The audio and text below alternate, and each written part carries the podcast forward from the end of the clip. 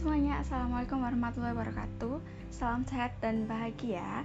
Setelah kemarin kita membahas mengenai rumah rumah sehat bagian kamar tidur dan ruang isolasi Pada minggu ini kami akan membahas mengenai ruang kerja dan ruang belajar. Jadi kondisi ruangan menjadi faktor pendukung penting dalam proses belajar dan bekerja di rumah.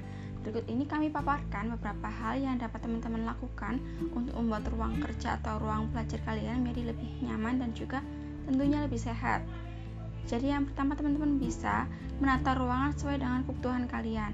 Yang kedua, teman-teman bisa atur ruang kerja atau ruang belajar menjadi lebih ergonomis. Jadi, idealnya tinggi meja itu harus setara dengan pinggang teman-teman. Jadi, ketika duduk, lihat apakah teman-teman bisa meletakkan siku di, di atas meja tanpa mengangkat pundak kalian. Selain itu, teman-teman harus bisa meletakkan kaki rata di lantai ketika duduk di kursi. Jadi, tinggi kursi tidak sesuai jadi bila tinggi kursi tidak sesuai dengan postur tubuh, teman-teman bisa menaruh bantal di atas tempat duduk atau menyelipkan benda di bawah agar kaki bisa menapak di atas lantai. Selain itu, teman-teman bisa menaruh, menaruh gulungan selimut di belakang punggung agar pinggang teman-teman tidak sakit ketika duduk terlalu lama. Sementara apabila kegiatan bekerja atau belajar dengan memakai komputer, pastikan ya posisi monitor itu dari badan kalian itu jaraknya antara 18 sampai 30 cm. Sebaiknya teman-teman bisa pasang layar anti silau untuk menjaga mata agar tetap sehat. Yang ketiga, teman-teman harus bisa memperhatikan pencahayaan dan sirkulasi udara di sekitar. Jadi ruangan kerja atau belajar yang baik itu adalah ruangan yang juga punya kombinasi pencahayaan alami dan listrik yang seimbang. Maksudnya, pencahayaan alami dan pencahayaan buatan yang seimbang seperti itu.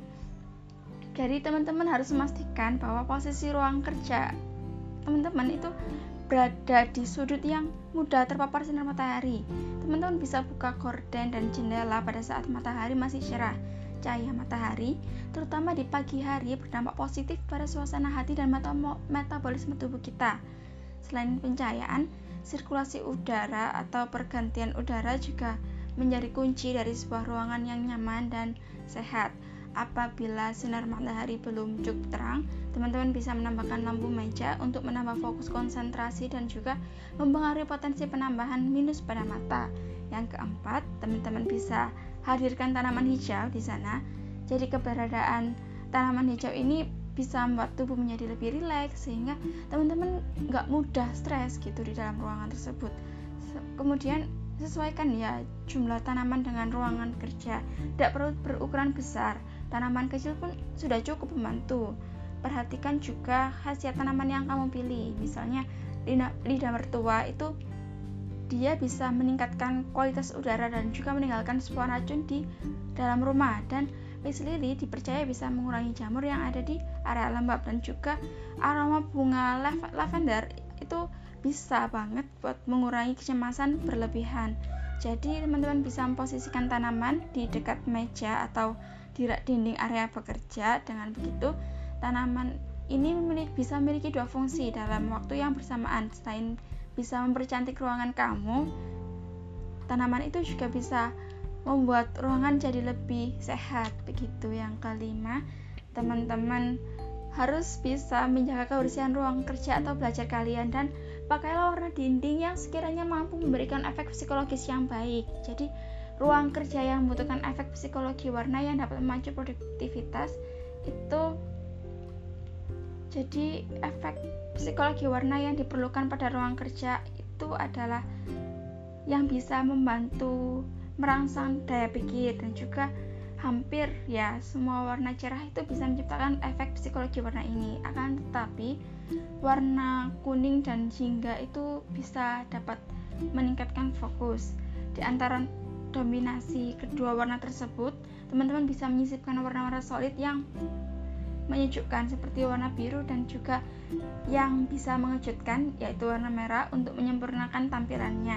Teman-teman juga bisa menyertakan warna hijau di antara perpaduan warna di ruang kerja melalui tanaman hias dan juga kesan alami yang ditampilkannya dapat memantik lebih banyak inspirasi. Jadi itu aja beberapa ide yang bisa teman-teman terapkan pada saat ingin merancang ruang kerja dan ruang belajar di masa pandemi COVID-19 ini.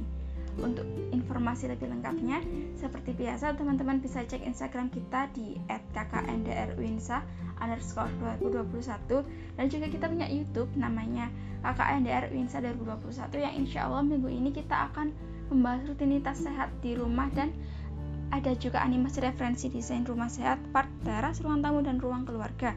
Serta jangan lupa kunjungi blog kita di kkndrwinsa.blogspot.com.